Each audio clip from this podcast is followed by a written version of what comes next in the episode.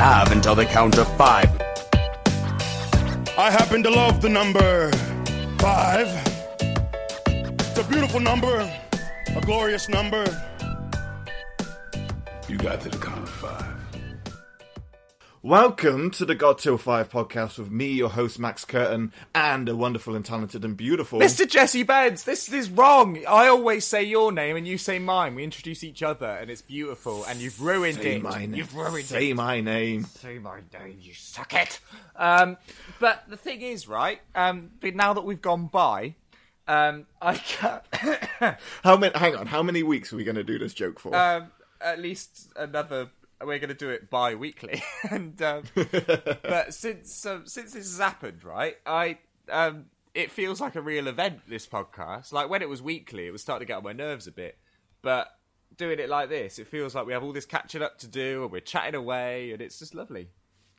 this is why shows take two hours now instead of an hour and twenty minutes. Yeah, well, it did last week, didn't it? Last bi-week. Oh, it Yeah. did.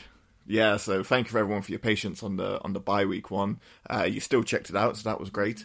And uh, this is episode twenty, Jesse. Is it? Episode twenty. We're twenty. we are oh. le- Oh, we're not legal completely yet.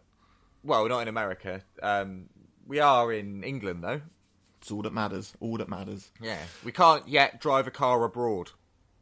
Good point. Very good point. But in two weeks' time, we will, because that's how it works. Um, since last week, there's been stuff happening in wrestling, I presume.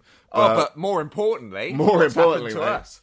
we have been nominated for an award. An award, a Canadian award, no less, which About, um, about time. makes us international. Yeah, it's about goddamn time. Absolutely is. I mean, twenty. Come on, like, and now we've finally been um, been nominated for the award of our dreams. And what is that award, Maxwell? Um, best guest on that podcast On that with Finger. Styles. Yeah. Um, so he's allowing us kindly to go and simulcast over to the podcast. Who knows if we've won? Who knows? Well, Who knows? Who knows? Who knows? I mean, why would we go on the show if we haven't won? What a stupid waste of time. But shall we um, jump over there? Should we jump in, check in with Steve, and find out the results? Banging. Next category Favorite guest of the year. Did you vote for this? It's gotta be me, right? You, uh, oh my god, bro. You're not a guest. You were a co host and you lost I that voted, category. Yeah, I voted for. I guess was the. Don't reveal your votes Okay, because it might tip off who the winner is. Okay. Man, have you never watched a fucking an award show before? Well, I, I have, but if you ask me who I voted for, I'll tell you. But okay, we'll wait until you reveal the winner. Thank you. Okay. The nominees are Reese Davies, bonus episode 5, Knowledge is Power. Kristen Maldonado, episode 51, A Female POV. Max and Jesse from the Got 5 podcast. I can't see what episode number that was, but go check it out. this is how prepared I am, too. It's all Masterpiece fault. And lastly, Infinite Repeat, episode 15, Infinite Repeat interview. Are you done with the ghetto fucking sound effects again? Okay. And the winner is. Max and Jesse from the Gato 5 podcast. Hey now, congratulations, guys. And you, you see how good I am? All the way via satellite. Is it? Could it be? Do I have the guys from the Gato 5 podcast? Yes, you do. I think we might be here. Uh oh. You like that, eh? You like that production uh, production quality. Look at that. It's 2018. This is the internet, yo. I know. you could go anywhere.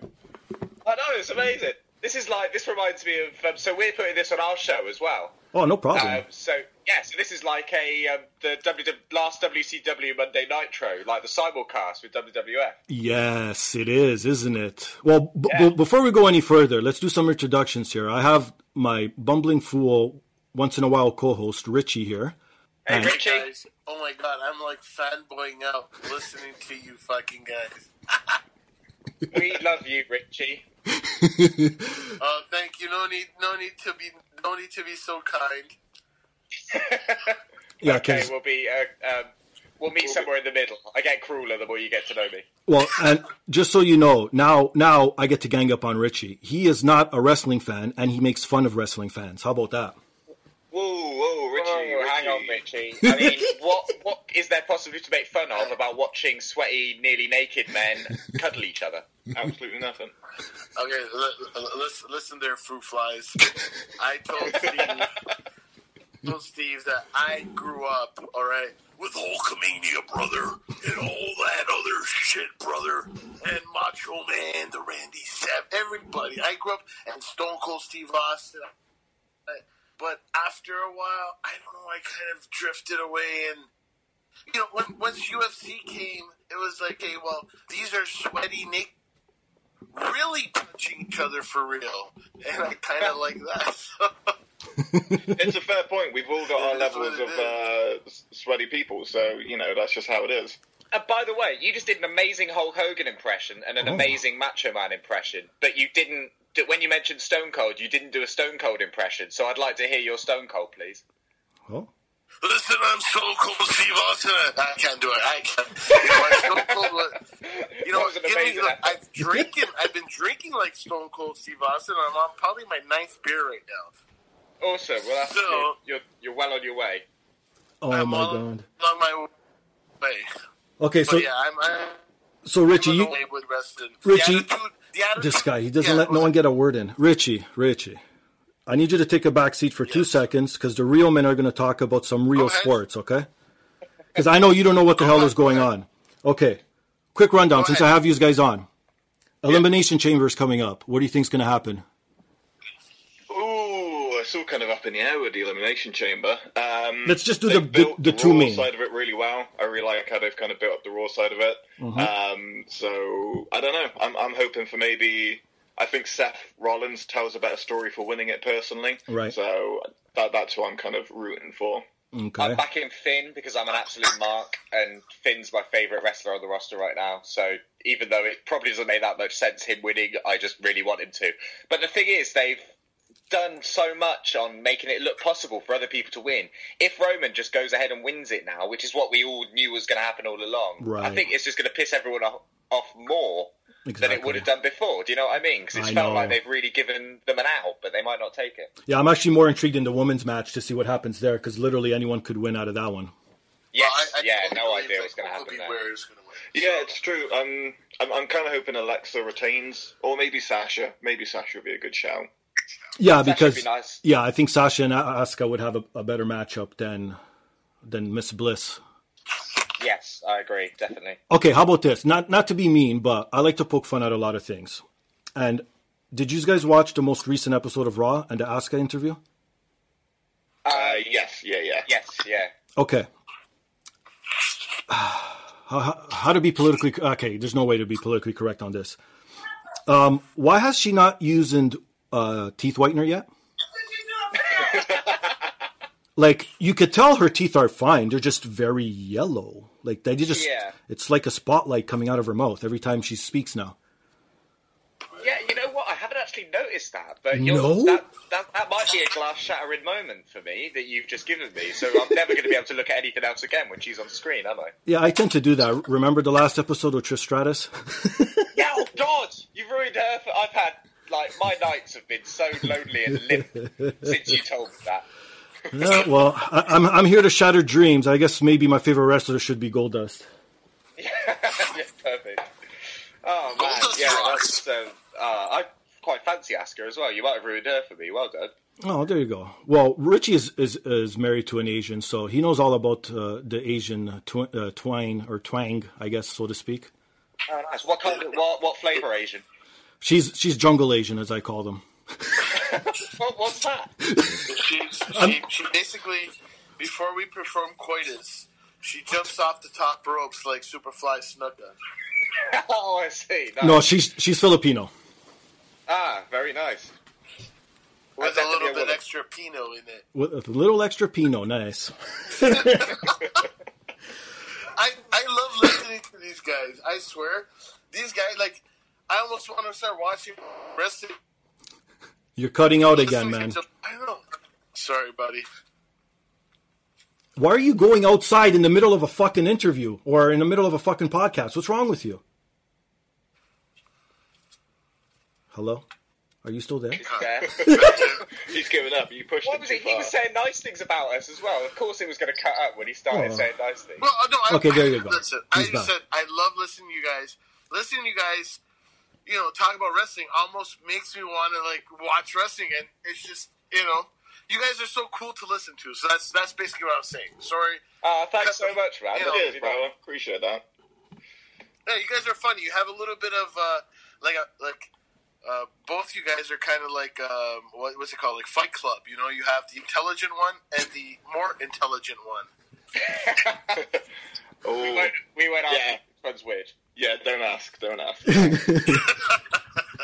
Oh man, fucking Richie. Anyways, so I hope This you. is our first, Steve, this Yes. is our first award, mate. Thank you. Oh, are you serious? There you go. I'm... Yeah, first award we've ever got. Well, I'm proud to give you your first DP ever.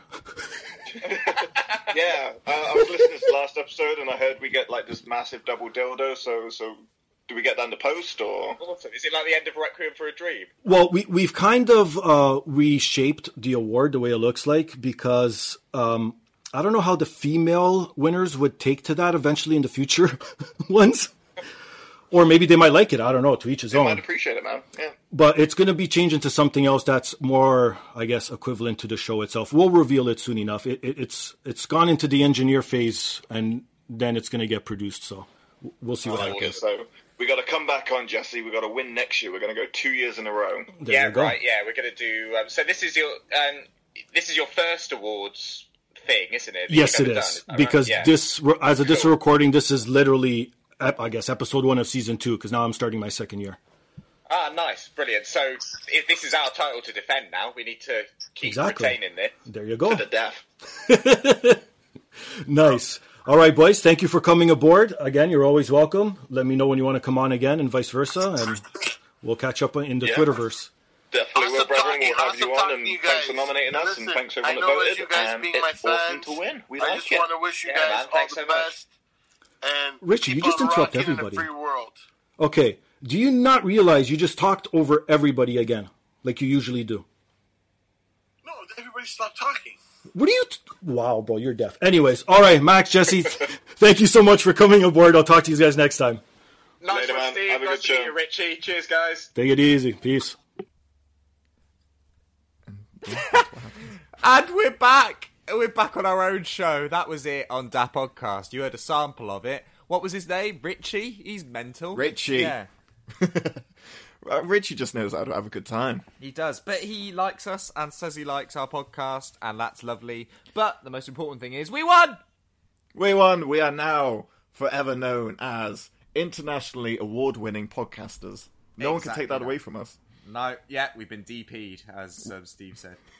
we are the best guest he had last year, and you were goddamn right. We're holding on to that title. Yes, next year. absolutely. He had some cracking guests as well when you look at his list, and we beat them all because we were better. Exactly. we had an ego before. This is this is not helping the situation. You know. So Screw it. I don't um, even like wrestling anymore. I just want to win awards. But in all seriousness, we didn't get really time to thank um, everyone who voted because apparently there was a lot of votes. So, Yeah, so thank you, guys everyone. really, you know, validated us. You you know us. You know what we need to feel good in ourselves. So uh, thank you for doing the votes. It meant a lot. It does, yeah. All I need is those sweet, sweet likes. Sweet, sweet likes, baby. That's all we're in this for. um, so that's exciting. That's that's done now. That let's go back to our regularly scheduled programming, shall we? Good. So this week is our top five on managers, which was the runner-up. Ain't no runners up here, yo, because we're award winners. But on the um, Twitter, when By award winners. by Ward, um, we said, "What do you want us to do?" You said WWE champions, but the which we did last bye week. But the um, runner-up was managers, so that's what we're doing this week. Um, and then we'll probably put it to a vote for what we're going to do next week because I've no idea and I haven't even thought about it. I haven't even thought. But this is why we have the week break now. We can um, we can um, what's the word? Stew. stew and think. You better think. Think about what you're trying to do to me. Yeah. Um, But if you guys have got any suggestions, if you're new to the podcast, you're listening right now, you know where to find us at Got Till Five on at the Twitters, five on the, on the. Facebooks, on wherever. You can even email us, got till five at gmail.com. This is We'll five answer. the word, not five the number. Sort Yeah. your shit out. Peeps. Um, what's happening in wrestling this week? Anything? Uh, Asuka's boob came out. I was going to go with the gauntlet match, but go on. Oh yeah, gauntlet match. Uh, no, it's, it's unfair to say really. Uh, Asuka had a bit of a nip slip during her match, but um, that's it's just one of those things that happened, and we can move on. There was a match um, about a year ago when one of Neville's balls popped out of his trunks. That was good. I swear I don't see this anywhere else. It's just you. I just I just sit very close to my telly, Max. Um, oh, there's one. I, sh- I shared the picture on Reddit of Neville with his when his ball bag popped out, and it was removed by a admin for low effort content. I think that's what we should just name this show. Low effort content. low effort content. but um, but yeah, so that happened. The gauntlet match. Seth um, put on um, a very good show. Apparently, Oh Um, my goodness. you enjoyed was- it, didn't you? You messaged me saying Seth was the man after that. I loved it. And a very interesting point that I took away from it. Um, his match with Cena was very good, but his match with Roman, and Meltzer mentioned this, he was like, there was an argument a couple of years ago of like Reigns and Cena's work rate, but now Reigns is just far surpassing him. And it's true. The match that those two had to start off, incredible. Yeah. You know, I really want to see them get into a proper program because we've had the whole Dean and Seth side of things, but Dean and uh, yeah, Seth and Roman, that's what I want to see. Yeah, a- anyone who, um, and it's the same with Cena. Like anyone who criticizes Roman for being a bad wrestler is just an absolute idiot. They don't know what they're talking about. Absolute idiot. You he can- was my can- favourite part of the Shield. Yeah, you can criticize Roman for a lot of things, but in ring ability isn't one of them. No, definitely not. Uh, I mentioned it on when we just did the bit with Steve there about how I want Seth to win the Elimination Chamber because I just think the story has been told so well the way they've kind of been building it, and also to go up against Brock after what he did at WrestleMania 31, and I, I was always a bit disappointed there was never any fallout between Roman and Seth. You know, Seth stole his opportunity at the world title. Yeah, Roman didn't seem that bothered, did he? No, he was like, "Oh, bro, it's cool," but I'd be livid if you did that to me. Yeah, I, yeah, I would as well. I'd kick off, Properly kick off. properly kick off. I'd start swinging, swinging in the room like a he- helicopter. Um, yeah, so that was good. Um, Finn is still my baby boy, and I um, am livid that he didn't win the gauntlet match. He should have been the one that went for an hour and five minutes or whatever it was. True. Um, not Seth. After that long performance in the Rumble and stuff, he should get that reputation of like always being the longest lasting and like doing really well, but never quite winning the big one. Then when he finally does, it'll be a great payoff, or it will give him perfect justification to turn heel. Like I keep you know, putting on these amazing performances, but because of stupid like lucks of the draw, like coming out number two in the Rumble and shit like that, that means that I'm getting screwed over. So fuck you all. It's How long was very good- Nakamura in the Rumble?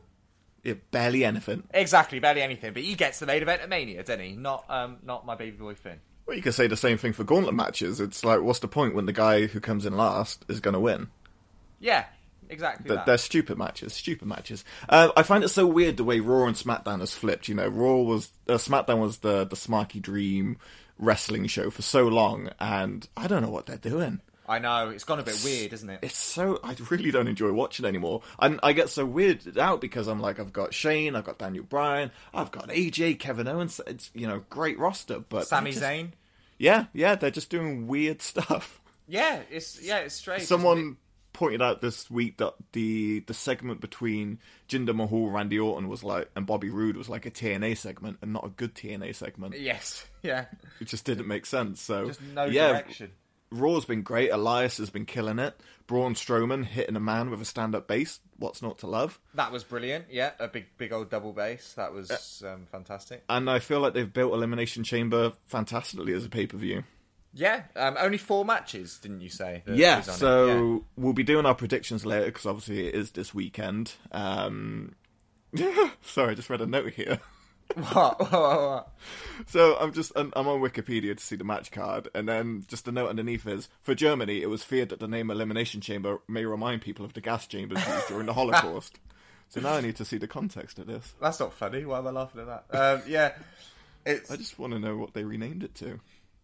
Don't you love um, that on every when you go on a pay per view page on a Wikipedia, every time it starts with like it gives you the quick thing at the top saying this is a predetermined event where athletes know the outcomes of the match. Like they just have to remind everyone how fake it is at the start of every Wikipedia article. just in case we forget, just in case we don't know.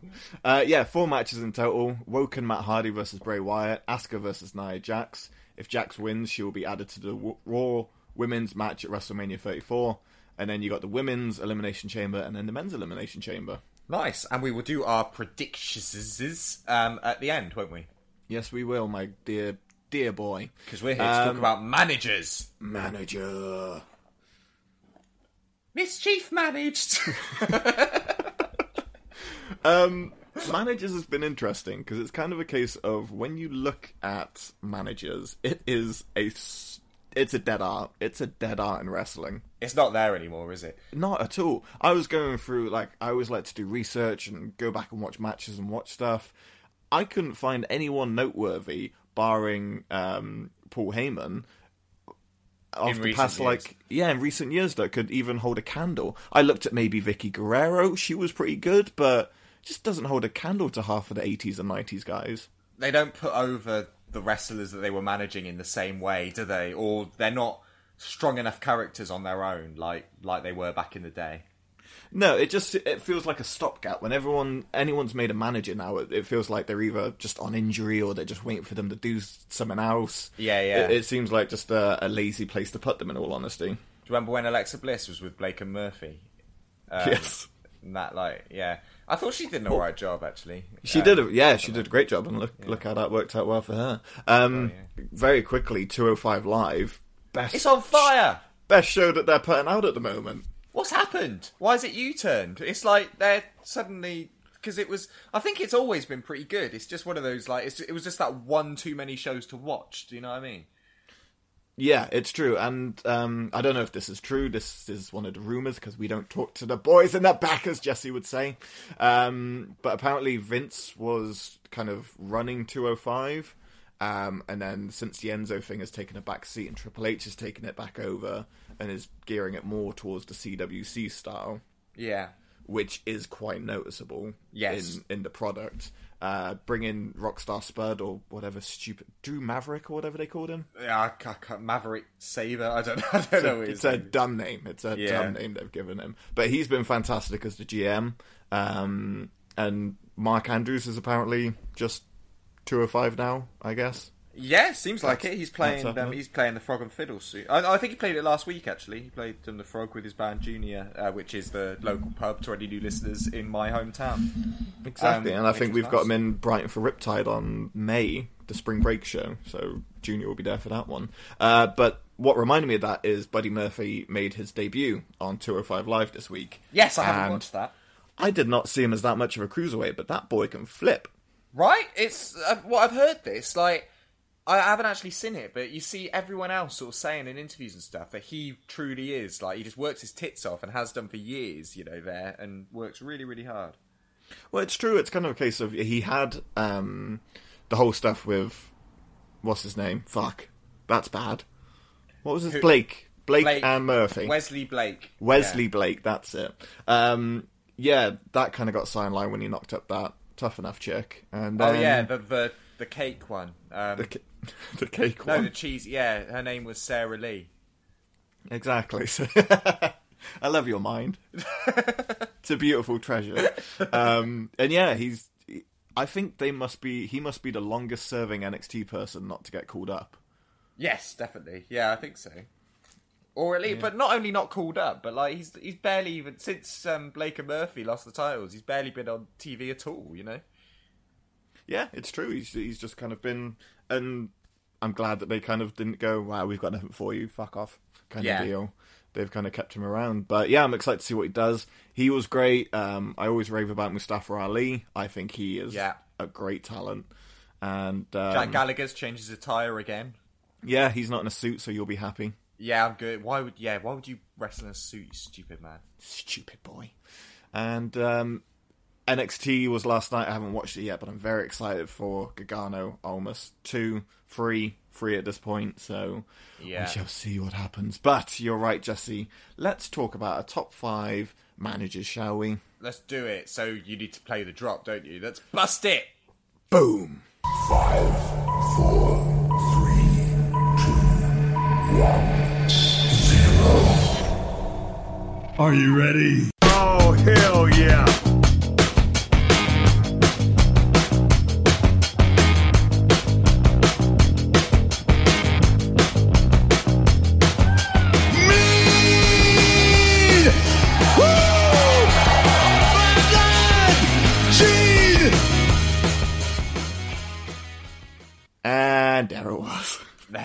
That drop. I mean, obviously, like if we can pull back the curtain a little bit, um, though we don't hear those drops. We just say, "Let's play the drop," and then we have to sort of just inhale, and then we just carry on carry on talking. And so it just feels a bit silly doing that. But obviously, Max um, edits it all beautifully, and you're none the wiser. So Exactly. um, we can who's going- simulcast with Canada. We can put in drops. Just pure magic over here. This is why we're award winning, Jesse. This is why we're international DP award winning. um, so, uh, top five managers. Uh, I'll let you go first because Will I'm a you? Yeah. Um, who's your number five, mate? Okay, a lot of these guys, obviously, I didn't watch. Oh, what we doing up. if we get what we doing if we get a crossover? Shit, son, what are we gonna do? Um. Uh. oh, Mm. It's tricky with managers, isn't it? Because we could pick a, uh, a catchphrase from one, but then that might reveal who one of our top fives is.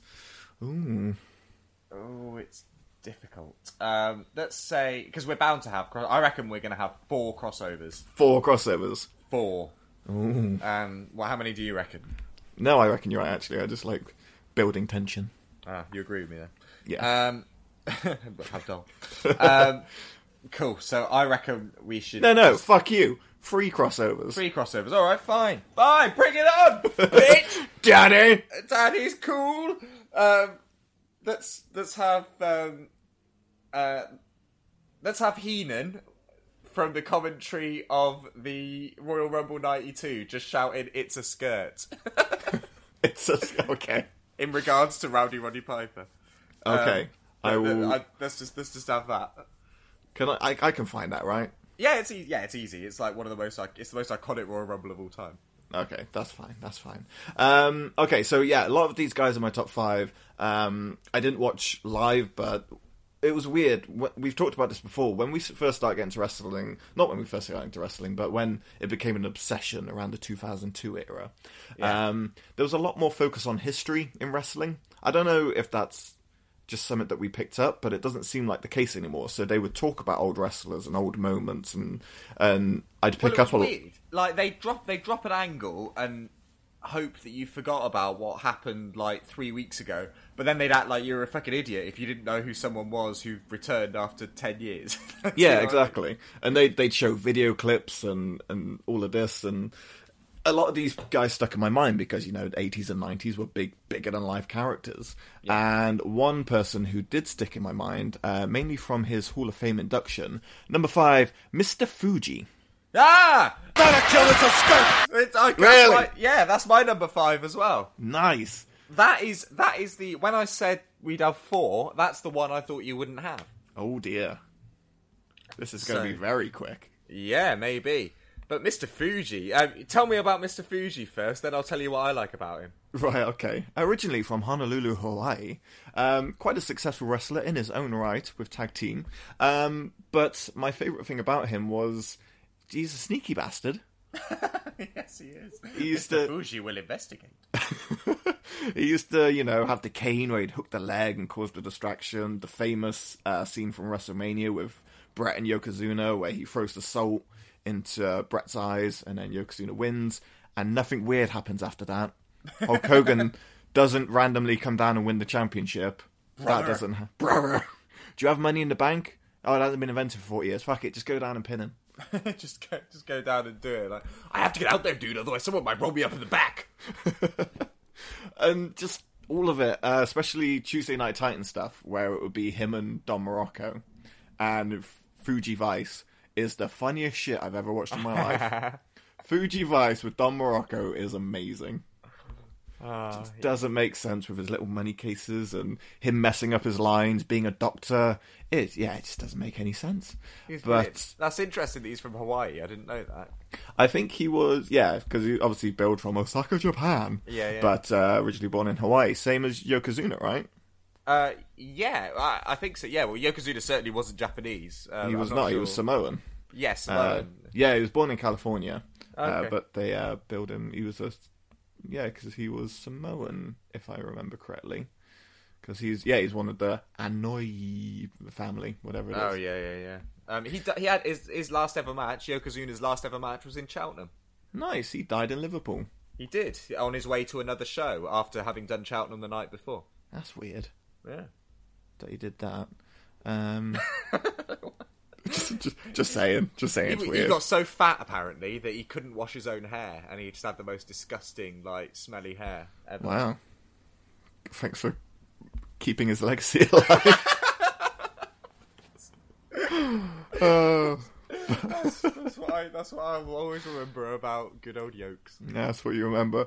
Um, but weirdly, with kind of the Wrestling Observer newsletter, which is gospel apparently, he won Worst Manager of the Year between Oh, 19- really? 1984 and 1985, and then he won it between 1987 to 1995. Ah, Mr. Eight years of being the worst manager, and I don't understand why. But I feel Sonny like Onoo was around then as well. I know, like what Sonny Onoo was awful. He managed uh, Demolition and Yokozuna was the most famous ones. Um, yeah, maybe it's just because we weren't watching consistently at the time, but I thought his antics were hilarious. I thought they were brilliant. Yeah, I thought it was really good. Can I tell you why I like him? I, I would like to hear it. Good news. Um, I like him because of the stories you hear about Mr. Fuji backstage. Do you know about the ribs Mr. Fuji used to pull? No. he is like just the best stories. So, um, what have I got here? I've got, um, as told by um, Warlord and the Barbarian, uh, they're talking about. They're saying that when Lex Luger first came into the business, Lex had an attitude and um, would just go into a room and not talk to anyone, like wouldn't come up and say hi to anyone, things like that. So they were in Philadelphia. They all went to eat. Mr. Fuji had heard about Lex's attitude. So Fuji, um, I'm reading this. This is what the warlord said. Um, so Fuji goes and sits across from him, starts talking to him. Then he starts pissing on Lex's boot. Lex didn't move his boot. Lex didn't move his boot because he heard about the way Fuji is. He just let him piss all over his boot. This was in a restaurant.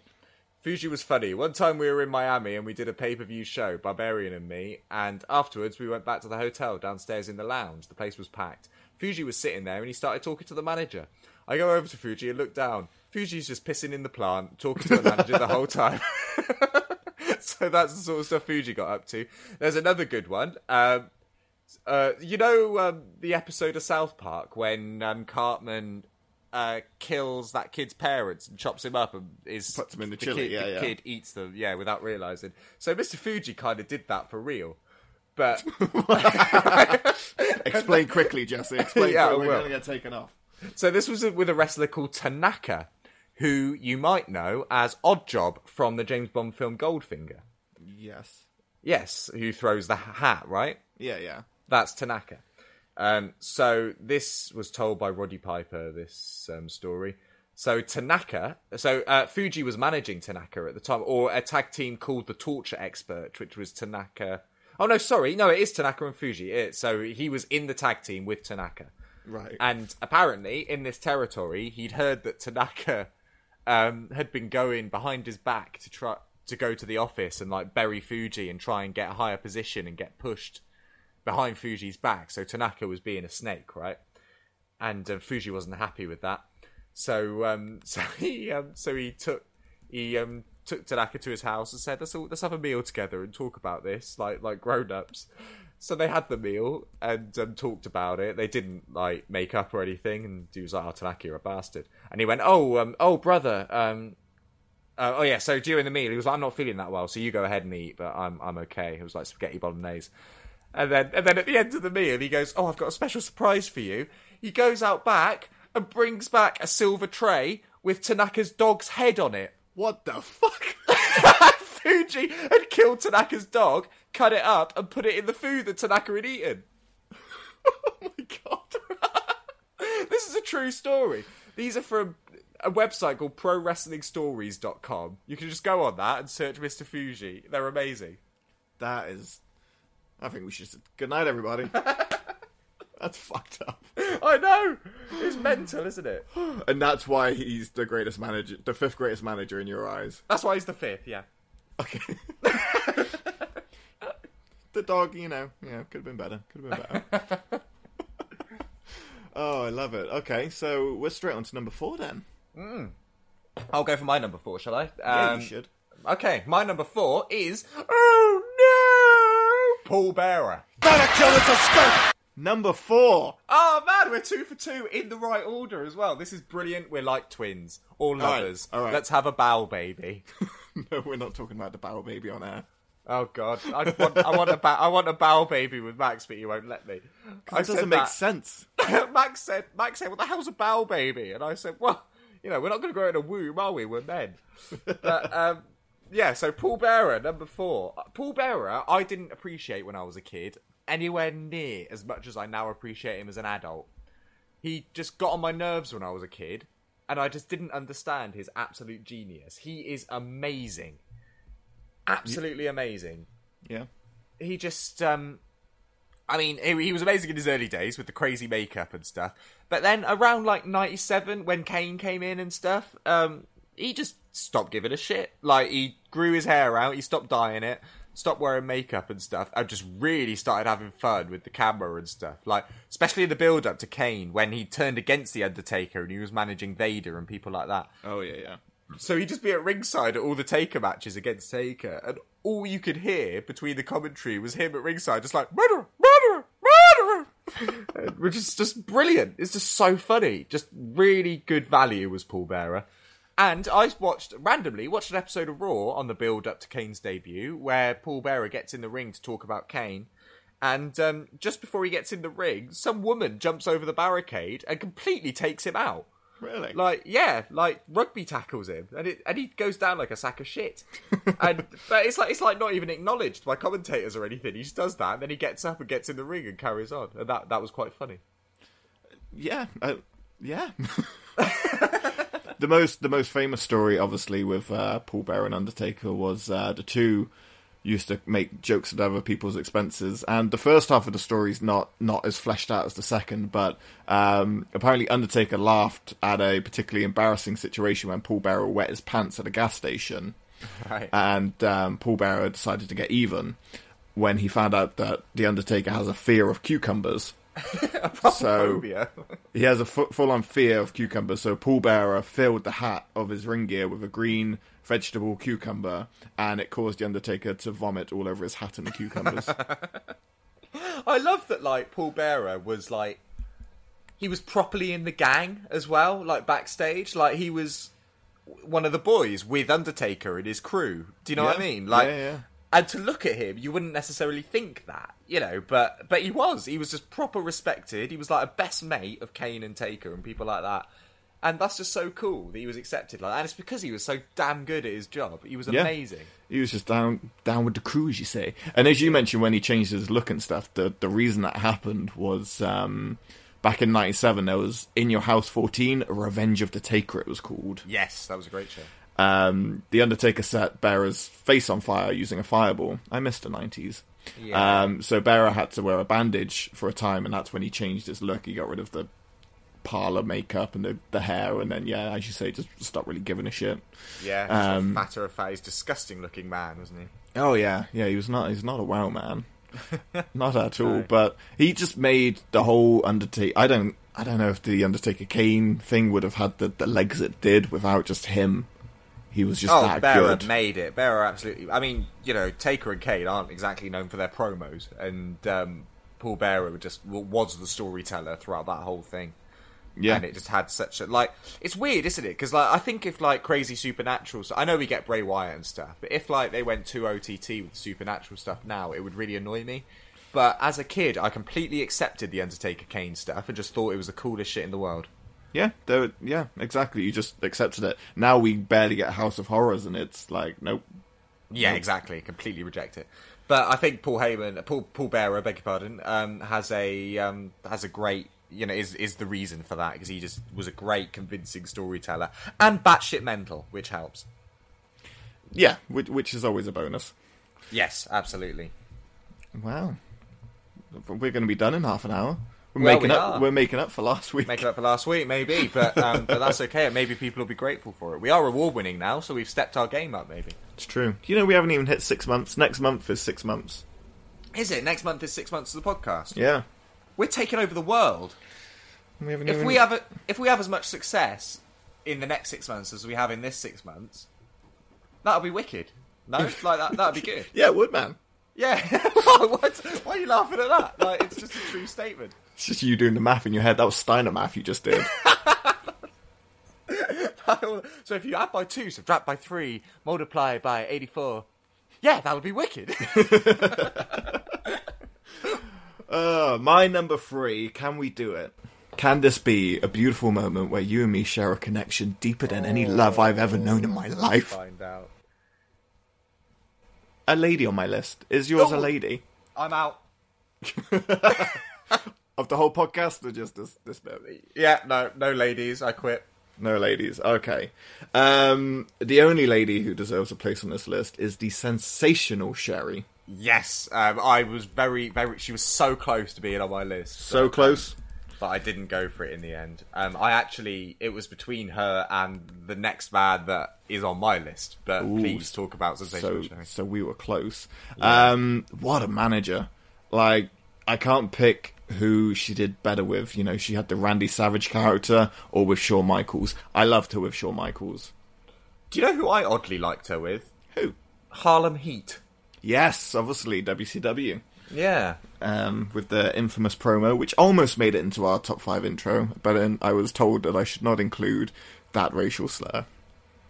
Oh, Booker T's one. Yes. Yes. Yeah, yeah, yeah. Sorry, I wasn't sure what you were talking about for a second. Yeah, no, that that would have been good though. It would have been, but I was talked out of it, so whatever. Um, Who talked you out of it? Me. no, why would you ever talk me out of it? Um, so- Sensational Sherri was great because she was a great wrestler as well in her own right. Um, she, She did- took some bumps, man. she took some bumps, man. You know, she she cut her teeth in the AWA. You, you got to be some serious stuff if you worked in the AWA. Have you seen that clip? That it's a gift that goes around quite a lot of. Um, I think it's Sting. Um, jumping over the top rope and onto Ric Flair, but Ric Flair just pulls Sensational Sherri into the way, Yes. and um, just yeah, she gets completely crushed by Sting, but she takes it amazingly. Yeah, exactly. She was um she was linked to huge stars, you know, huge names. She had Randy Savage, Ted DiBiase, Shawn Michaels, Ric Flair. These are guys that don't need managers, but for some reason having her as that kind of mouthpiece or, or that character outside of the ring just just took their characters to a whole nother level. I think she. I think. I think Shawn did need a manager at the time. Actually. Shawn I did. Shawn yeah, I think yeah. she did a fantastic job transitioning Shawn from uh, being with Jannetty to, um, you know, becoming a big star and that sort of vain heel. And he couldn't have done that on his own. He needed her to play that incredible part to get get that character over. Because without her, he would have just come across as a bum boy. It's exactly right, which was was the concern. Exactly. Um, yeah. Well, back yeah, back in the early nineties, that's the last thing that a manly man like Vince McMahon would have wanted from one of his um, top heels. Oh, look at him go! you talk about her taking a bump, though. Speaking of Shawn, when she used to hold up the full full length mirrors for him before his matches, Yeah. um, back in '92, before one of his matches, Mighty Jannetty tried to grab the mirror and went to hit Shawn with it, but Michaels pulled Sherri in front of it, and she got Standard. properly smacked by the mirror. And Brilliant. she, she was away from TV until the Royal Rumble in January of '93. so nice. she uh yeah she took some she took some good hits on there and yeah i think shawn was the most important my second favorite rendition of sexy boy Who's well, Shawn being your first? Is well it? vince being my first Oh, okay. Um, I think Kurt Angle might be my favourite. well that he is just a sexy kurt yeah, and he will make your ankle hurt. um, Sens- Sensational Sherri, sad death in a way because um, she died about a week or two before Redacted, and that sort of made her death seem a bit unimportant in the wrestling world, which was a real shame. yeah yeah that's true um and it was a drug overdose so i don't know how much you could really promote that but i guess they did in that time didn't they I, Oh, I they remember. still, if if if a respected person had passed away, they'd still um, commend them. You know, It's it's true. It's true. Um, speaking of Harlem Heat, did you know that Booker T gave her away at one of her weddings? Uh, yes, and he was a pallbearer at um, at her funeral as well, Oh, which is nice, isn't it? So he um, he did the full circle with Sensational Show. yeah, I guess he did. Um, to wrestlers, she managed Crush, Greg Valentine, Jake the Snake Roberts, Jeff Jarrett.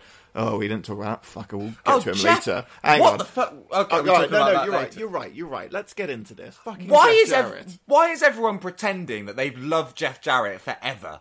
Like he gets inducted into the Hall of Fame, which is the most random thing in the world, by the way. And everyone's like, "Oh yeah, no." Like ev- initially, everyone goes, "What the fuck?" Rightly so. And then after that, everyone's like, "Oh, actually, no. I've always liked Jeff Jarrett. He's done so much in the business. He, I really respect him." Like, and it's like, no, he's always been a carny fuck up, and you hated him forever. You laughed at him. You thought he was a joke.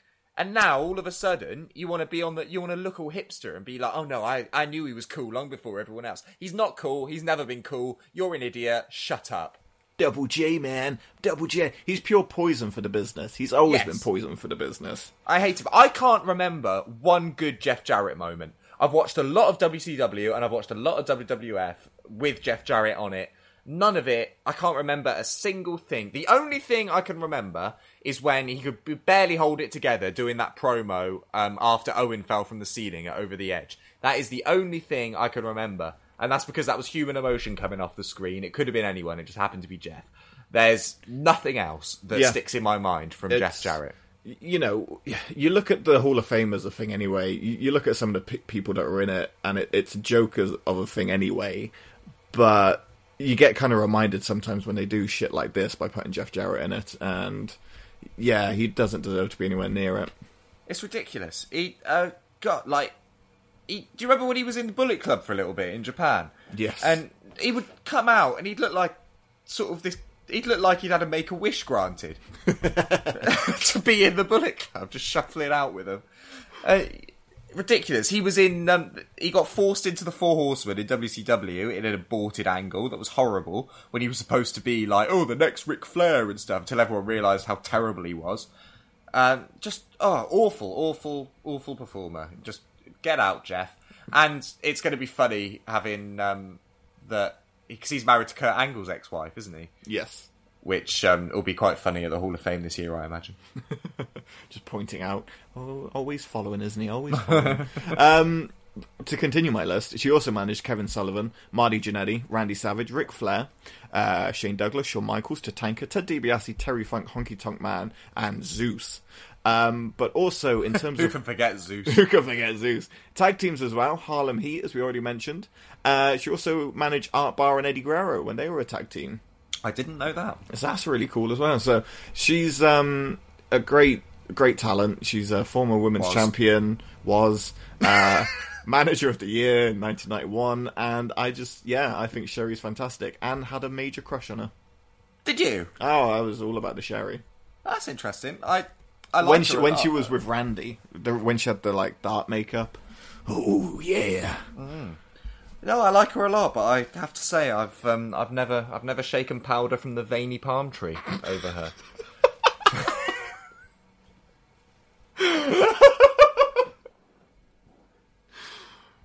that is Moving wow. on. good good choice. Well done. Thanks, mate. um So uh, yeah, my next one is uh, what are we on. This is my number three, isn't it? Yeah. Yeah, my number three is Jim Cornette. Ooh, Not for you. not for me. I don't like Jim Cornette. Now, when did it become cool to say you don't like Jim Cornette? Because that's something everyone else has been doing. They've, like in recent years, it's been cool to suddenly say Jim Cornette's a twat and everything he says like they take everything he says seriously all of a sudden and think that he's actually means what he says. What's going on? I find Jim Cornette hilarious. I've always found him hilarious, and I will continue to find him hilarious. So don't hang out with me. I'm not cool. I'm a nerd, apparently. But Been saying it Jim for years. Cornette's. Hey? I've been saying that for years. Yeah, Jim Cornette's hilarious. He's very funny. He's a very good manager. Smoky Mountain was a great show. Um, from what I've seen on the network, uh, there was some good stuff going on there. Gave a lot of wrestlers a good start. Vehemently into the realism of wrestling, like I am. I, I really like all that. I want it to look like a fight, like um, what Gabriel Kidd was chatting about the other week, right? Yeah. Um, that's Jim Cornette to a T. That's the sort of wrestling he books and the sort of people he manages, and I love that. Um, what I remember from childhood with Jim Cornette is um, I initially remember him managing Owen Hart, Yeah. um, which I loved, and that was when, and he worked as a perfect when they were turning Shawn Michaels into this ultra baby face. They um, played him off against, excuse me, people like Owen Hart, um, who had Jim Cornette as a manager, and Jim Cornette was just fantastic with his tennis racket, um, just putting these people over. And without him, I would argue people like Owen Hart and British Bulldog um, might even have been dropped by the company because they were so heavy on people who could promo back then, and th- that just wasn't Owen and Bulldog's bag at the time. And Cornette saved them. I think he did a fantastic job. Yeah, he's um because eventually he became uh, lead booker of Ohio, Ohio Valley Wrestling. Right Um, of the era that brought this- us Cena. This is the bit Shelton he's been Benjamin. credited with fostering Cena, Batista, Randy, and Brock. You know, Yeah, the and four Shelton biggest Benjamin. names. Yeah, and Shelton Benjamin. Please let's not forget Shelton, How especially now that Black Panther's out. Yeah, yeah. I, my first introduction to Jim Cornette was because I said before my first Mania, WrestleMania 17. He took part in the gimmick battle royale, and he just comes out with his tennis racket, like doing a little jig and stuff. I'm like, this guy was a wrestler. Like, what's, what's going on? I didn't understand it, and then yeah, just uh, he was eliminated by Hillbilly Jim, and it made me happy. Oh, yeah, he was. But um, another memory I've got of Jim Cornette is um, on Raws during the wars. Um, he would they would just give him the mic. Do you remember this? Like they just cut to him backstage, and I can't remember what they call it. Like Jim Cornette's, um, like what I've got to say or something. And all he'd do is just bury WCW and bury the talent and just like shoot for about five minutes every episode of Raw and it was really cool. And he'd talk about like he'd talk about Kevin Nash and Scott Hall running around like forty year old teenagers and stuff, and it was funny. It was well funny. It was. It was good. It was very good. They're on YouTube. Um, my I think it was called My Opinion or something. If you type in Jim Cornette My Opinion or something like. there- There's just clips of him from Raw just shooting on WCW, and it's very honest and very funny. Yeah, uh, wow. I will have to check that out, my dear boy. Yeah. Jim Um, Cornette's the man.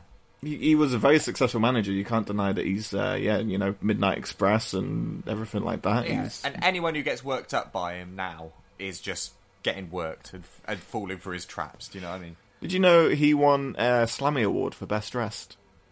Best dressed, really. Yeah, but then Uh, two years later, one, that is won- one thing I would not commend him for. But he's only ever won two Slammies in his life. One was Best Dressed in '94, but then in '96 there was a Blue Light Special for Worst Dresser. Oh dear! So know. his um, his trend went quite quick. It did. But the opposite of Mr. Fuji, uh, Wrestling Observer ma- named him Manager of the Year from 1984 to 1990 and then 92 to 96. There you go. See, he's the man. I've got good taste. Big money, baby, big money. Money, money, money. All right. Is it time for my number two? Yes, sir. Yes, sir. Um, we're going to talk about skirts in a minute because I would like to introduce my client, Paul Heyman. It's my number two as well, and I reckon we've got the same number one. and all. Yes, we do because anyone. If, I think if we picked anyone other than what obviously our number one is, we'd be lynched in the wrestling community. so it just has to happen. Um, Paul Heyman is great. Yes. He really they they kind of he has to work with the right people. I feel I feel like he did very well when he was with Brock Lesnar. Obviously, CM Punk was very well. I feel like when they tried to move him more towards the you can get anyone over because you just talk, failed quite clearly with Ryback and Curtis Axel And Cesaro as well. and Cesaro. I forgot yeah. about that. I, I feel like that did help him when he first kind of established. But when he can work with guys like Steve Austin, Rick Rude, uh, we mentioned Brock, CM Punk, it just it just works so well.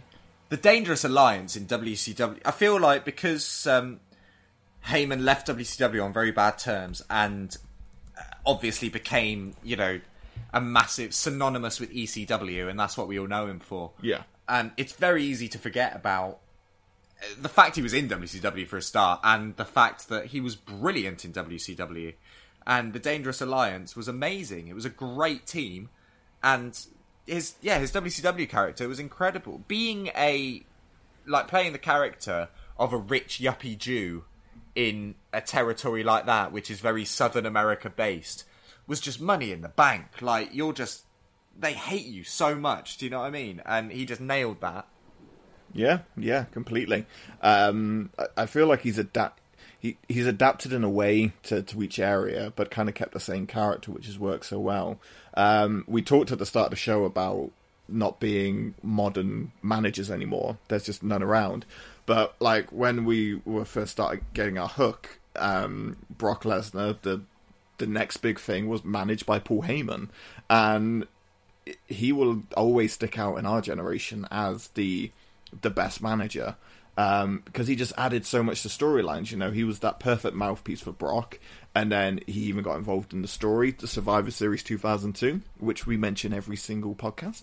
Um, we do, yeah. When he um, he bladed for the business in No Mercy the month before. in the Hell in a exactly, exactly. He um he got involved and he cost Brock Lesnar a championship. It was such a shocking moment that he could have that kind of impact on a match, and you were so invested in it when he had those wide eyes. And Brock realized what was happening, and they hightailed out the building. Oh, it was just amazing. It was really, really good.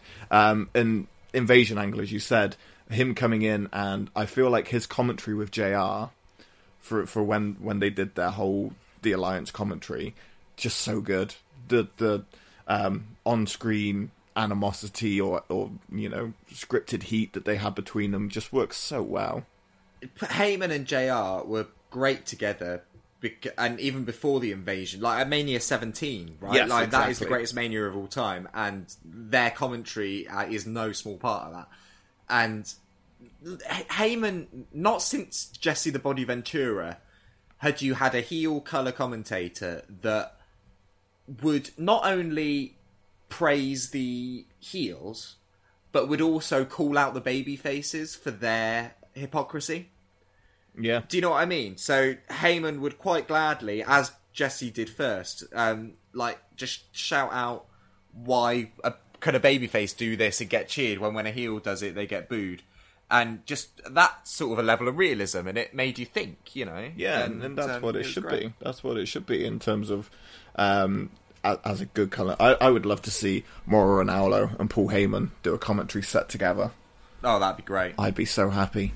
Um, yeah, it just just him on, and we forget he managed Stone Cold Steve Austin. Obviously, before he became Stone Cold Steve Austin, when he was stunning Steve. With the Dangerous Alliance, Yeah, um, huge, you know, and he could see talent. He could always see talent, and I think that's what makes Paul Heyman so special. Have you seen his DVD, the No, WE DVD of? Um, I think it's called "Hello, my name is Paul Heyman," isn't it, or something? Um, it's it's on the network now. I've got it on Blu-ray, so you can borrow it if you want because it's got some great extras. But if you just want to watch the documentary, it's um, on the network. It's really good. Yeah. Um, second second only to the CM Punk one for good quality WE produced documentary. Uh, And the CM Punk one is damn good. Yeah, uh, Paul, the Paul Heyman one is a very close second. It's really interesting. Nice. I will check that out because, yeah, he, and I, I always forget he was a general manager as well of SmackDown, and he yeah, was during a that writer. that was one of my that was one of my favorite eras of SmackDown when Heyman was the manager. That was um, the rise of Benoit leading into the Rumble and things like that. Like that's when I was really into it. yeah, and when he was writing for SmackDown as well, that was our um our our favorite time of, of wrestling, really. Yeah, yeah, and they they talk about that in depth um, in this documentary about how he had to um, sort of still answer to Stephanie McMahon and the problems he had with that is quite interesting. I kind of want to blitz ECW because ECW for me was always um, my friend Adam used to kind of steal VHS tapes from his brother, or we'd we'd get random VHS tapes of ECW, and we'd sneak up to the caravan to go and watch it because it was like you'd sneak Oh, up to the caravan. caravan. Oh, I know we could tell some stories, my friend. Oh, there's been debauchery in um, in our friend Adam's caravan, dear they, listeners. they had to burn it. Well, I'm not surprised. I bet all sorts of demons flew out that thing when the flames went up. Um, but we used to take up the ECW VHSs in South Park because they were like you couldn't watch them as a kid. It was Yeah. not cool. So yeah, that that's all I really knew of ECW, and then what I've gone back and watched. So the temptation to do a, a blast through all of it is quite quite tempting. You know what? I've tried to watch the odd ECW pay per view on the network, and I've enjoyed it. And maybe it'd be different if I went week to week, but I've never appreciated more um, from WWE and WCW um, before pay per view matches. They give you a pre package, right? So they show you what's been happening in the weeks leading up to it, Yeah. and so you know why these two are feuding and stuff. And uh, when I was a kid, I was like, yeah, okay, I know, I've been watching, just get on with it, show me the match. But now, delving back, it turns the pay per views into time capsules, right? Because you can just watch any pay per view and they give you the gist before each match of why these two are feuding, which makes the shows timeless, which is great. Uh, ECW doesn't do that. So you watch all the pay per views now and you have no idea what anyone's motive is for doing anything. Yeah. Uh, that that's one thing I will say about the production values of ECW, and something that um, has really made me appreciate WCW and WE more in the way they run it. Oh, I, I do love a good video package. Yes, yeah, exactly. Yeah, no, they're per- they're brilliant, and that is why they're brilliant. I was watching the WrestleMania 21 the other day. Someone posted it on Twitter. Um, obviously, the triple threat match. And yeah, yeah, yeah. I, I kind of miss the. Um, NXT does it well now, but I feel like you just need rock or you need metal music with wrestling. The Yes. whole um, green light just doesn't really work. Doesn't have the same pump me up, you know. But when you get like Sevendust or when they used to have Puddle of Mudd or Staind uh, over a video package, you were like, "Fuck yeah, let's watch these guys kill each other." Yeah, definitely. Yeah, the Mania 21 was awesome. That was the. Um, I'm never gonna stop, ain't never gonna drop, ain't no different than it was before. It's that one, isn't it? It is, yeah. That's a fucking tune. Yeah, that was awesome. if you're gonna step up, you're gonna get knocked down. Knocked down. Knocked down. For the first time in WrestleMania history, it will be a triple threat match. And then he, Stone Cold just fucks off on his quad bike. and they like, and then they, because it's like the hi hat intro, isn't it? And they time it to Triple H's head, like, "No, I can't believe you've done this," and it, and it really yeah, makes me happy. yeah. Oh, it's so good. I used to have that song on my, um, like, on a burnt disc of like just a mix CD I made. that I had on my Discman when I would walk to and from school, and that song was on it just because of WrestleMania 20, and I'd be fucking rocking out in the Morrison's car park, walking home from school on my own. That's why we never hang out after school. oh, there he goes again, rocking out. rocking out. Right, um, let's talk about our number one because it is our number one, isn't it? Yes, I, well, I hope so. I hope we're on the same page. yeah, this is where you're like Vickie Guerrero. With, without argument, and Torrie Wilson. I think everyone will agree the greatest wrestling manager of all time is Bobby the Brain Heenan. Yes, yes, it is. Um, yes, obviously it's Bobby the Brain Heenan. Um, he is like, if Paul Heyman's our number two, like the gap between number two and number one is gargantuan because Heenan is the man. Not only at managing, he was the man at commentating. Um, presenting on prime time with um, Gorilla Monsoon is some of my favorite stuff to watch on the network. It's just so funny. Uh, he had this incredible ability to do this amazing comedy and it, he's i would say he's the only person in the wrestling business who's done comedy that has transcended to the mainstream Yeah. so like people who don't necessarily like wrestling know bobby heenan is a really funny guy people don't say that about like i don't know heath slater or something like that but um bobby heenan he, he would go on like you watch him on chat shows uh, like um, he's on arsenio hall or um, letterman and things like that and you can watch them on YouTube. And he talks about his clients and the Heenan family and stuff, and doesn't like completely seriously, but is being a really entertaining guest. But but talking about it like a football manager would, like not once winking to the audience that it's not real or whatever. Yeah. he's talking about it like it's completely real, but still being really funny and really interesting without demeaning anything. Do you know what I mean? And Yeah, that is completely. such a skill. completely. He um he is the master of you know management, as you say. He could just he was able to market himself in such a clever way that you just couldn't really believe what you were seeing. You're kind of like, wait, where is this guy on the scale? Um, he took up Um, he worked with great people such as Ric Flair, Rick Rude, Mr. Perfect, um, Andre the Giant, Nick Bockwinkel, Ray Stevens. You know, his list of talent that he uh, managed. Same with the Sherri Martel side of things, where it's kind of a case of these guys, did they need a manager? But holy shit, did they benefit from having Bobby the Brain Heenan? Yeah, and and again in the same way that we were talking about, um, like Jim Cornette being a heel manager is is getting over the baby face that is against his guy. And that was the same with Bobby and Hulk Hogan. Hulk Hogan became a massive star because he was essentially feuding with Heenan's boys all the time. Yeah, Do you know what I mean? And it was, it was, and Heenan always hated Hogan.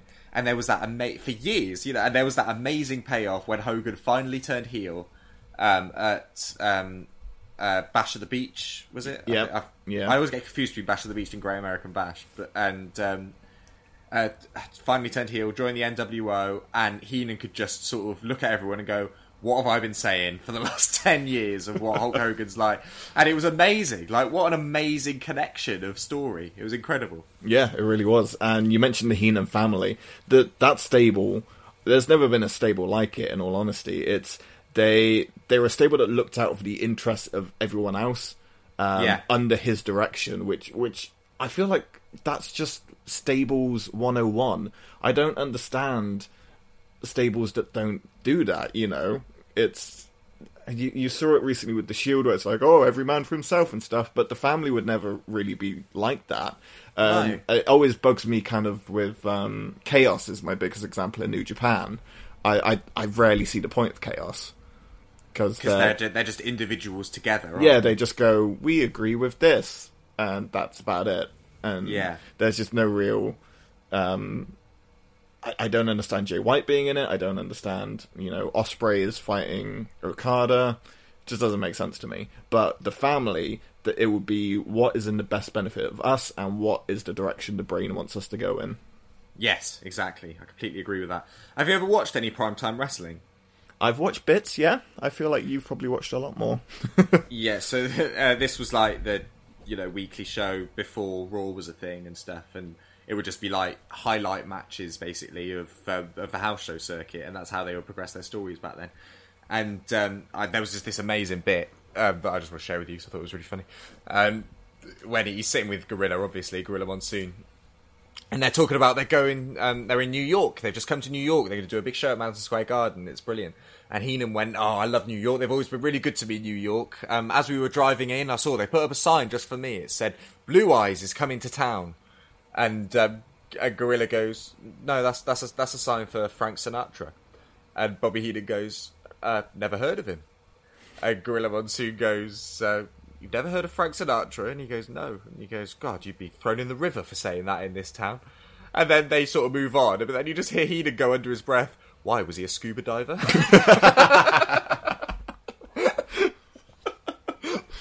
Oh, it's such an old man story. I really like that. I know, but it's really funny. it's just it's just such natural delivery. And like he's not doing it. He's not saying it. I mean, he obviously is, but he's that good, you know, sort of it just looks like he's saying it to himself under his breath. But Yeah. he knows everyone hears it, and he knows it pops everyone. Yeah, the guy had the best quick wit. He he could run his mouth. Him and Gorilla Monsoon, probably the greatest commentary team that wrestling's ever seen.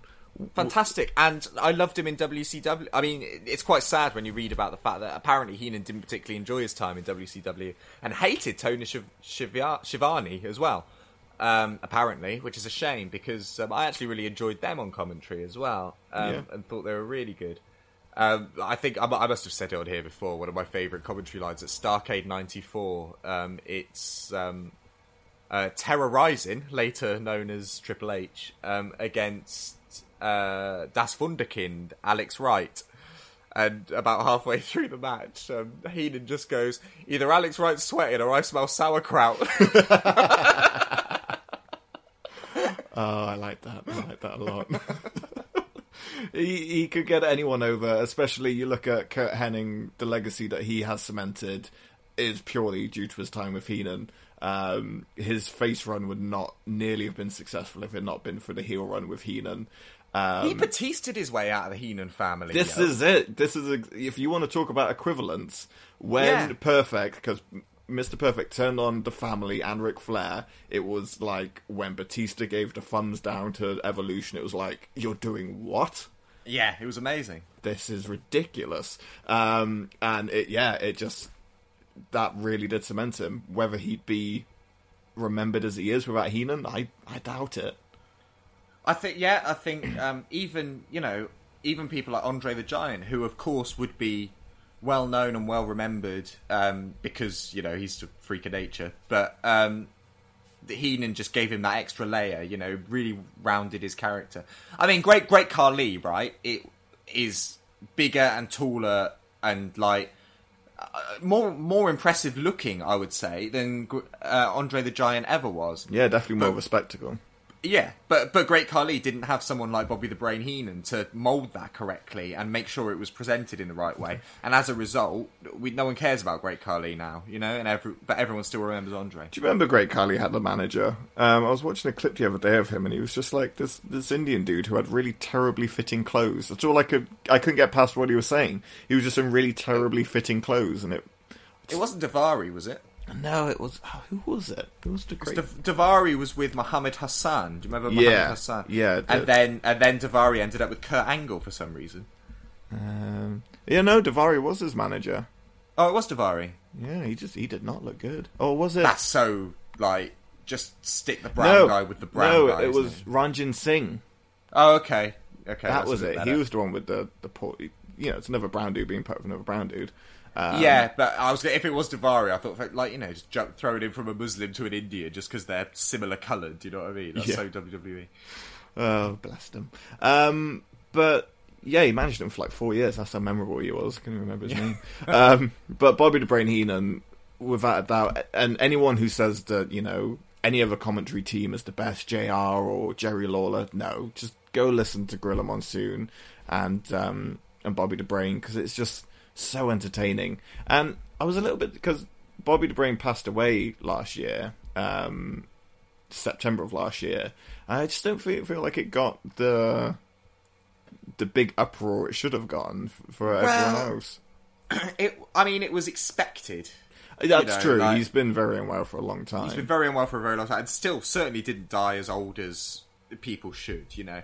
Uh, but and by the way, if you ever want proof that there's no God, giving a man who talks like Bobby Heenan a disease where he can no longer talk it's is just, just like horrible. think just think right of what an incredible podcast was stolen from us Oh, Bobby, bobby doing it. heenan's podcast would have been amazing right if he'd been able to talk in the podcast generation it would have been amazing. He could talk about anything. I don't care. It doesn't have to be a wrestling podcast. Just talk about what you've been up to that day. As long as it's bobby the brain heenan it would have been just wall-to-wall gold. Yeah, yeah, it would have been amazing. I, and he would have got some amazing guests and just chatted to them and god it would have been so funny. I swear I forget most matches, but I can remember those two doing commentary. yeah It's right just- exactly. Just, there forever. So I think that's a solid top five list. How many crossovers do we have? Three. i think we've done well i think it was three in the end you And I didn't have called it. you didn't have oh no was it oh no yeah no just the one wasn't it No, no, we had Bobby the Brain, Paul Just- Heyman, and Mr. Fuji. No, and Paul Bearer. and Damn Paul it, Bearer, so it was four it was four i was right Damn it. I said four. Screw you. It was yeah. I thought it, Fuji would be our difference, but it wasn't. It's a skirt. Fuck you. Uh, so that is our top five for top five managers of all time. Uh, I don't think you'll argue with us, but if you want to do, you know where to find us on Twitter, and we've told you the email I've got at got till no wait got till five at gmail.com. Um, That's the email. and also check us out on we're not saying goodbye yet but just wrapping up here um, also remember to subscribe to us on wherever you listen to us if you're on itunes make sure you give us that uh, that rating anything below five stars don't waste your time Yeah, and and review. Write something. It makes such a difference when you just write a few words, just saying why we're wicked. It really helps.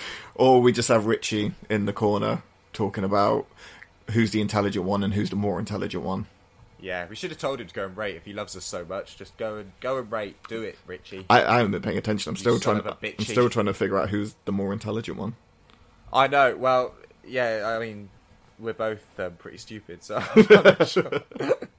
both licking windows um next quickly before we move Yes, on, um, uh, uh, I spoke to the Milky Way universe. Oh, yes, and, how are the bastards? um, about their favourite managers, so we'll just quickly say some of them. Um, who was John G? Says um, Slick M for bringing us Akeem the African Dream. Thanks for your input. Akeem, good shout, Um, good shout. Yeah. Um, Heenan and Heyman says Super Reigns, which um, is obviously in very much agreement with us. Um, I never saw the first one live. He puts in he put live in bunny ears. I'm not sure what that means. Like, so Were you there? Did yeah, strange. Uh, but just the way he hyped wrestlers and encounters while finding ways to both trash and put over their opponents is amazing. This man can't speak. Um, about Heyman in today's wrestling, he is just the guy to sell matches to an audience. No one even compares to him. Fine, well done, you. Um, Paulie and Paul Bearer, Armoring of Sleep says, well done. Um, JMC266 says, my heart says Heenan, but my head says Heyman. So it seems to be a real sort of dead heat between those two, doesn't Yeah. it? Um, Weasel Wheeze says um, Heenan hands down, um, longevity and drawing at the top. Andre could have still been cheered against Hogan because he was loved, but pairing him with Heenan instantly got him accepted as number one heel. He was funny and hated. As entertaining as Heyman's current run is, nobody hates him. That's a good point. He's um, he, Heyman is sort of supposed to be heel, isn't he? But is really not. Not at all, yeah. Although he was, I think even post ECW, like he became a top heel, even though um, even though everyone still loved ECW. Yeah, yeah, it's true. That's a gift. That's a gift that keeps giving. It is. Um, is that all from from from them? Oh, excuse me, I'm having a drink. Um, it's all I'm willing to share. Okay, good. we'll, we'll hide the rest. Uh, so keep an eye on the Twitter page this week because we'll be announcing what um, our bye topic will be in the next coming weeks. I I don't know actually. What, what our topic will be next bye week? I'm at a Um, loss. I feel a bit lazy. Keep doing the votes. I feel like we should actually do some work for ourselves for once. We should actually think of one. Yeah. Um, no, but we do. We do more of the work by doing the votes because we think of like four or five really good choices, and then they have to vote on them. That's even harder than just thinking of one. It's true, actually. It's true. They It's even know, harder to do the votes. they don't know what they've got. good. Exactly. So th- let's do a vote again. We'll we'll stick it up in the next coming days. Universe got Milky Way people, Love it. and um, and you will have it. Have it. Okay, so let's talk about Elimination Chamber, which is happening this Sunday. Uh, Another good weekend of wrestling, by the way. Because what do we got? We've got um, we've got some Ring of Honor New Japan crossover on Friday and Saturday. Yes, we have. Uh, what's it called again? We're calling it Honor Rising, Yeah. and then we've got uh, Elimination Chamber on the Sunday. Loving it. So to start off with, um, this feud that is odd and is classic WE. Woken Matt Hardy versus Bray Wyatt. It feels like it's been going on for years. but they haven't actually done anything with it. No, well, they had a match on Raw, tw- the 25th anniversary of Raw, Oh yes, and it was shit, and Bray Wyatt just won clean. So that that's it, no? You- like, you know what Why are they still feuding? You're right. You, but someone pointed out to make it great, they should have had them fight from the Manhattan Center to the Barclaycard Arena. Yes, why did they do things? There's so many missed opportunities. I mean, I, I, I said before, like I did enjoy watching that Raw on telly, but um, but there were a lot of cool ideas that they really should have taken advantage of. It's true. It's true. Um, who are you going for? Obviously, if you don't know the podcast, we pick who's going to be the winner. We do a vote on it, and then the winner gets Meltzer bragging rights. Yeah, with Meltzer ratings as well. Um, we're, I haven't discussed this with you, but we, we've kind of been dropping off with the the whole forfeits and stuff. So I feel like we were doing them too regularly. So I don't know if you want to start doing a um, a monthly review or a six month review, and whoever has won the most, and then we do a big forfeit. Okay, yeah, or maybe do it with the big four. So do it with like Rumble, Mania, SummerSlam, and Survivor Series. I like it. I like it. Yeah? Yeah. Okay, let's do that. Cool. Um, so who are you going for? Are you going for Woken Matt? Are you going for Bray Wyatt? Uh, I'm gonna go for Woken Matt. Are you? Yeah, because um, I feel like they know what they've got with him, and they they're going to try to start to make him a big bigger draw, you know. And um, and they Bray Wyatt is just a lost cause. I think I can't. I, I loved him so much, and he's just completely fallen off the face of the earth, isn't he? So Yes. I can't. So yeah, uh, Matt Hardy's going to win, and it's, it won't be the greatest match in the world. It will be a three star. Okay, I like that. Um, yeah, mad to think that Bray Wyatt was winning the uh, WWE Championship this time last year. That's crazy. And now he's uh, yeah. Again, wrong way round. Like I said, Wrong way before, round. wrong- We- we know, wrong way Jesse. round. We know. It's Randy okay. Orton should have won It's the okay, Rumble. mate. It's okay. No, Je- Randy Orton Jesse, did win the Rumble. It's okay. Randy Orton should Hey have won now. the Chamber. Bray should have won the Hey Rumble. now, hey big guy. It's okay. Bray should have won the I know. Mania. I know he should have. God's sake, Do you want to? they've ruined him, you wanna- Max. Do you want to cuddle? Bray was Bray was so special. You want to spoon snuggle up in my neck? I do a bit. You've got a nice neck to do that in. it's weird. It's nice. You- You're like you're like a big cuddly giraffe. I was saying, I was saying um, that you're quite nice to cuddle because you're, uh, I don't know, you're, you're you're a feeble man. it's like it's like cuddling up to a Jack Russell Terrier. It's like cuddling your real old granddad. He'll he'll be leaving us soon. um, for me, I don't know. Are there going to be shenanigans and they're going to build to a WrestleMania match between the two? God, When's hope Jeff? not. When's Jeff due back? I don't know. Actually, it was quite a serious injury. I can't imagine for a while. Let let let. I'll I'll join you with a Woken Matt, but I'm I'm going barely two point five, and that's being generous. Okay. Okay. fine. Next, you have Asuka versus Nia Jax. It's a singles match, but Jesse Benz. If Jax wins, she'll be added to the WWE Raw Women's Championship match at WrestleMania 34. I'm going to say Asuka. Sorry to interrupt, but I hate when they do bullshit like this, where they put a stipulation in to go, oh, maybe they're doing this. to-" No. No. Um, yeah, no, I completely agree with you. Um, I'm going to say Asuka as well, and um, I think we're going to be. I think this is going to come down to Meltzer ratings and maybe the men's elimination chamber. think 'cause I so. think we're going to agree on everything else. Um, Asuka's definitely going to win. She's going to stay undefeated, and she's going to win the title at WrestleMania as well. Um, and yeah, yeah, you're right. It's, it's just a filler match, isn't it? To sort of Give us something time to do. until Mania. Yeah, and I, I don't understand why. Is there really that amount of people that watch wrestling that don't watch NXT when they watch Nia Jax say things like "Asuka's never beaten me" and stuff, and they just totally accept it because that was quite a big program in um, It was. in NXT. It was. It really was. Um, yeah. So, what, what do you think? We saw it, didn't we, at um, NXT Plymouth a couple of years ago? Was that the match at Plymouth? Yeah, we saw Asuka versus Nia Jax. I don't remember a lot from very good. Plymouth. Yeah, it was it was good. Um, that was the main event was um, Samoa Joe and Austin Aries against um, Nakamura and Finn Balor. Oh yeah, and Samoa Joe did the um the wanking gesture and then came on the crowd, and it's like the best thing I've ever seen in my life. yeah, he did. yeah, he did because people were chanting "You fat bastard" at him, weren't they? And he just went, And he, he just turned around and, and said, but no, but before he did that, he said something like, um, he said something like, "I'm making more money than you" or something like that, and then did that sign. just all all the chants that night were on form. and They were doing the Jordan, Jordan, give us a wave. That one, and uh, he just didn't understand what was happening. Um, No. And then Gable gave a wave, and that was very popular. And then my favourite was Finn. Finn didn't give a wave, and then he got on the mic afterward, and he went, "Here's a wave," and everyone Yeah. just lost their shit. That's how you send people happy. Give them a wave in No, Plymouth. He he did give him a wave mid match as well. So Finn was ignoring it for ages, and it wasn't until his hot tag when he came in and like hit loads of moves and did really well, and then just stood up and gave everyone a regal style wave. That was awesome. Beautiful. That was a weird venue. That Plymouth one. It was cool. I, we will never ever see people like wrestlers like that in a venue that small ever again. No, it was We're we're very lucky to have seen people like Nakamura, Finn Balor, Samoa Joe, Asuka.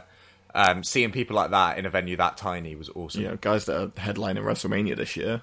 Yes, exactly. Absolutely mad. Anyway, star rating for Asuka. Um, Asuka Nia Jax will be 2.75. Mm, Loving it, loving it. Um, I'm going to go 2.5. I don't think they have good chemistry.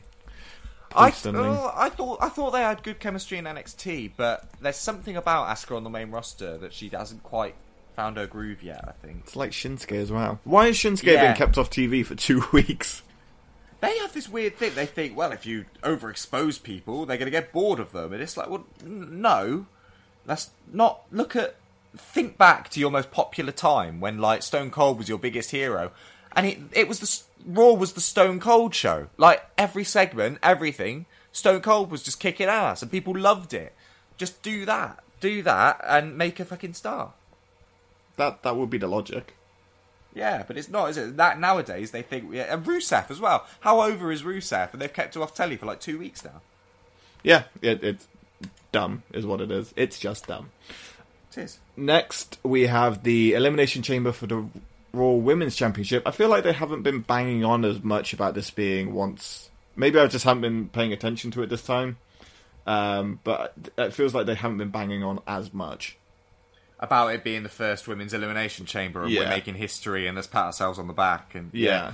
Um, no, you're right, and I like that because you're, that's how it should be. Just, just get on with it. You know, all these women shouldn't be hugging and going, "Oh, we're making history together." It's like, no, you hate each other. Just fight. Exactly. So in this match, Alexa Bliss walks in as champion against Bayley, Mandy Rose, Mickie James, Sasha Banks, and Sonya Deville. Um, I'm gonna go Sasha Banks, um, just because I really want to see Sasha Banks versus Asuka, and it's a match that I don't think has happened, has it? Oh no, it did, it did happen, didn't it? On um, the Raw after the Rumble, actually. Yes. Um, and yeah, and Sasha took one of her standard scary Sasha bumps where everyone thought she was dead for a second. It was a very good match, though. I really did enjoy yeah, it. no, no, it was, and I want more. So I want that match at Mania, and um, so I want Sasha Banks to win. Okay, rating. Um, I think they'll do pretty well. I think they'll do three point five. Okay, uh, this is really quite sad because I'm, I don't know, Alexa going into Mania. I like Alexa a lot, and I wouldn't mind if she retained it. No. Retained it? Retained retained it. at all. Um, I'm, I, I agree with you. I, I think Sasha Banks. I think that's the better match that they can put on for WrestleMania, and I think Yeah. they know it. I don't think Alexa and Asuka have got the best chemistry between them. Um, No. So I think that will be yeah. I'm, I'm going Sasha as well, and I think it'll be pretty good. Um, so I'm going three point seven five. Nice. Oh, this is close, my friend. Uh, finally, we come to the Elimination Chamber to see who will challenge for the WWE Universal Championship at WrestleMania 34. We have Now. Braun Strowman versus Elias versus Finn Balor versus John Cena versus Roman Reigns versus Seth Rollins versus The Miz. Holy shit, have they built this match so well that I done a don't good know. job. I know they've done a great job at this. Like John Cena having the I'm the no longer the face of the company. I need to prove that I can get to WrestleMania still. Elias with the out of nowhere super fandom. Braun Strowman destroying everything that moves and has a shot at beating Brock Lesnar. And the fans love him. Fans love him. Seth Rollins with the whole comeback story and solo. Um, Roman Reigns. Roman Reigns. Uh, the only one that doesn't really make sense is The Miz. No, what about Finn? Did you mention Finn? I did mention Finn. Um, Finn wanting to never lost Universal Championship and wanting Yeah. to regain it. I feel like in this match we're gonna. I know you want Finn to win, but it's not gonna happen. I'm really sorry. They're gonna build towards Finn and Miz at Mania, which is gonna be fantastic because I loved watching them on Raw. Yeah, it's, it seems to be the way, doesn't it? And you could have um, the Miztourage and the club sort of in their respective corners, which would be pretty cool. Exactly. Um, yeah, I know. So, do, do we like? Despite all of this, we know Roman's going to win, right? I don't know. Like Roman went out first in the gauntlet match. Um, he didn't have a great showing at the Rumble. I don't know. I, I, I it would be dumb for him to kind of win this out of kind of nowhere. I don't know how Yeah. they'd build that story um, for him to face Brock. The the logical ones for me is Braun and Seth at the moment. But uh, yeah, I. It's so difficult, isn't it? Um, you go first. What are you going to say? I'm going Braun because I want Braun and Brock. Really? I want Braun and Brock. Okay. So th- I feel like there will be shenanigans where this the Universal Title match will turn into a fatal three way or a fatal four way over the next Yeah, coming weeks. I can see It's- that happening. It's not going to be a one on one against Brock. They've got too many. They've got too many big stars, really, haven't they? To to not do that. do It's you know huge. I mean? Like I, I can see obviously the the rumblings is Undertaker's coming back um, to face Cena, which, ugh, no. God, how sorry for the Undertaker did you feel on the last um, WWE 24 about the last Mania? Ah, when it, when he came down and his eyes were looking up and he could still hear the crowd. Yeah, Fuck, and even before that, when he's just looking like a fat old man in his flowery shirt in the car driving to the venue. Yeah, and he knew that wasn't his best, and that's how he shouldn't have gone out. And he said you could see it in them old, almost immediately after the match where he went, "I could have done better. That could have been a better send off," you know. And I feel like he's going to keep coming back until he gets that final match that he feels like he's deserved. And you know, He'll never do it. he can't do it. Like I know he's had the surgery now and he's been working out and he's feeling good, but whether that can kind of transpire, I don't know. He's a very old man. He's Very old. He's done a lot of shit. When you Exactly, and he's six foot ten. Like bodies that tall aren't supposed to be that active at that age. No, you know what I mean? exactly. And you kind of. It's weird, like, the more years go on, the more you start giving it a pass until you go back and watch Undertaker seven years ago, six, seven years Yeah. ago, and you go, holy shit, dude was in shape and he could go. Yeah, Like, really go. him and Brock had some all right stuff a couple of years ago, didn't they? Not not Mania, obviously, but No. um, The Hell in a Cell was like- good, and Hell in a Cell was good. Apart from the weird ending, I enjoyed their SummerSlam match as well. yeah, yeah, kicking the dick. Yeah, dick kick, and when they both sat up at the same time and Taker did that crazy laugh face, that was good. so good. Um, so in this match, yeah, I, I see Finn and Miz pairing off. Something happening with Cena, and then I, I don't want Elias to kind of get lost in, you know, lost in the shuffle really. But I don't. That, there's this is the problem with because you asked me the other week to book my WrestleMania card, and I couldn't do it because you never got back to me, yeah. You yeah, I just went, no, I'm not doing it. because there's too many people. There's far too many people on the roster. Yes, yeah, way too many. Way too many. Uh, so Braun Strowman for me, and with the amount of talent in there, I think we're going to see a four star match. Okay, nice. Um, I am going to go. I don't know. Should I go? Should I go cynical or should I go back to my childhood? Um, both of those are troubling sentences. I, I go go cynical because Go cynical. Okay, I'm going to go Roman Reigns then. okay. But I don't want it to. I if you told me to go back to my childhood, I would have gone Finn because I I'm just a massive Finn mark at the moment, and I just want him to win everything. I haven't been this invested in a wrestler for years, and but so I will be supporting and loving Finn. But my cynical booking head and knowing what the WWE's like, they're going to go for Roman, and Oh, it's risky. I hope it isn't the case. If Finn wins now, I'm going to be livid. um, I hope it isn't the case, but I feel like WWE will go with Roman. And I agree with you. There's a lot of talent in there, and it'll be a good match. And I'm. What did you say? Four. I'm going to go four point two five. There's like point. This is a close one. There's point two five in every single one. Yeah. Oh, ooh, my. Um, so we'll see what happens this Sunday, and currently we stand at one apiece. I got New Beginning, you got whatever how last WWE pay per view was. Rumble. Rumble, that was it. Oh, that was a close one. So we'll see who is going to take the lead after the Elimination Chamber. Um, Hey, when's when's Fastlane? I don't know actually. Because if it's next week, we're in trouble. We might just have to put production. Uh, 5th of March. So oh, we might. We sh- we'll be fine. We'll be oh, fine. we're okay. We got a show before then. All right, wicked. Oh wait, do we? February fifth of March. That doesn't sound right. That's a Monday. Well, it'll be the fourth of March then, eh? No, it's literally listing it as the fifth of March here. Date fifth Uh, of March. That must be wrong. Yeah, it must be the fourth. But oh no, Oh so we wait, no, I'm got- looking at Fastlane 2017. Oh, you moron. Um, so that will be on March 11th. oh, cool. So we have got a show before Yeah. then. Wicked. They've done that nicely for I us. Thanks, like- guys. No, we planned this, man. Shut up.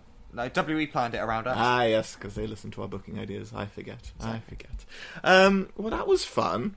I, It was. I, I, that was a lovely chat, Jesse. And um, thank you f to that podcast, Steve, for um, not only nominating us, but thank you to the fans for picking us as Voting. voting. That's the one. Um, us to be the best guest that he had all year. That's that's We're award winners, and he sent us a private message telling us we'd won, and his exact words were, "We won by a landslide, fucking landslide. He said. a fucking landslide." Let's, let's just get the let's get the punctuation in there. Um, condolences to the other competitors. Yeah, sorry you're so shit. You're just hoping you haven't listened this far, haven't you? Um, we'll be back in two weeks' time. Obviously, stay tuned for all our social medias over the next week because we do chat random shit throughout the week, and it's it's a good it's a good hoot that we have on there. So follow Yes, us everywhere sir. at Got Till Five. You can search for us, and we'll be about. Any comments, questions, or queries, please send them in. Talk to us. We like having chats with you guys. Um, you keep kind of popping up out of nowhere, and we don't know what to do with you. So yeah, we'd like to actually have conversations with you more. And um, yeah, best managers. There'll be a Twitter vote this week, so stay tuned for that. Sweet. Baby Jesus. Nice one. Love you all. He's Max Curtin. I'm Jesse Benz. Bye bye now. Bye. You have until the count of five. I happen to love the number five. It's a beautiful number, a glorious number. You got to the count of five.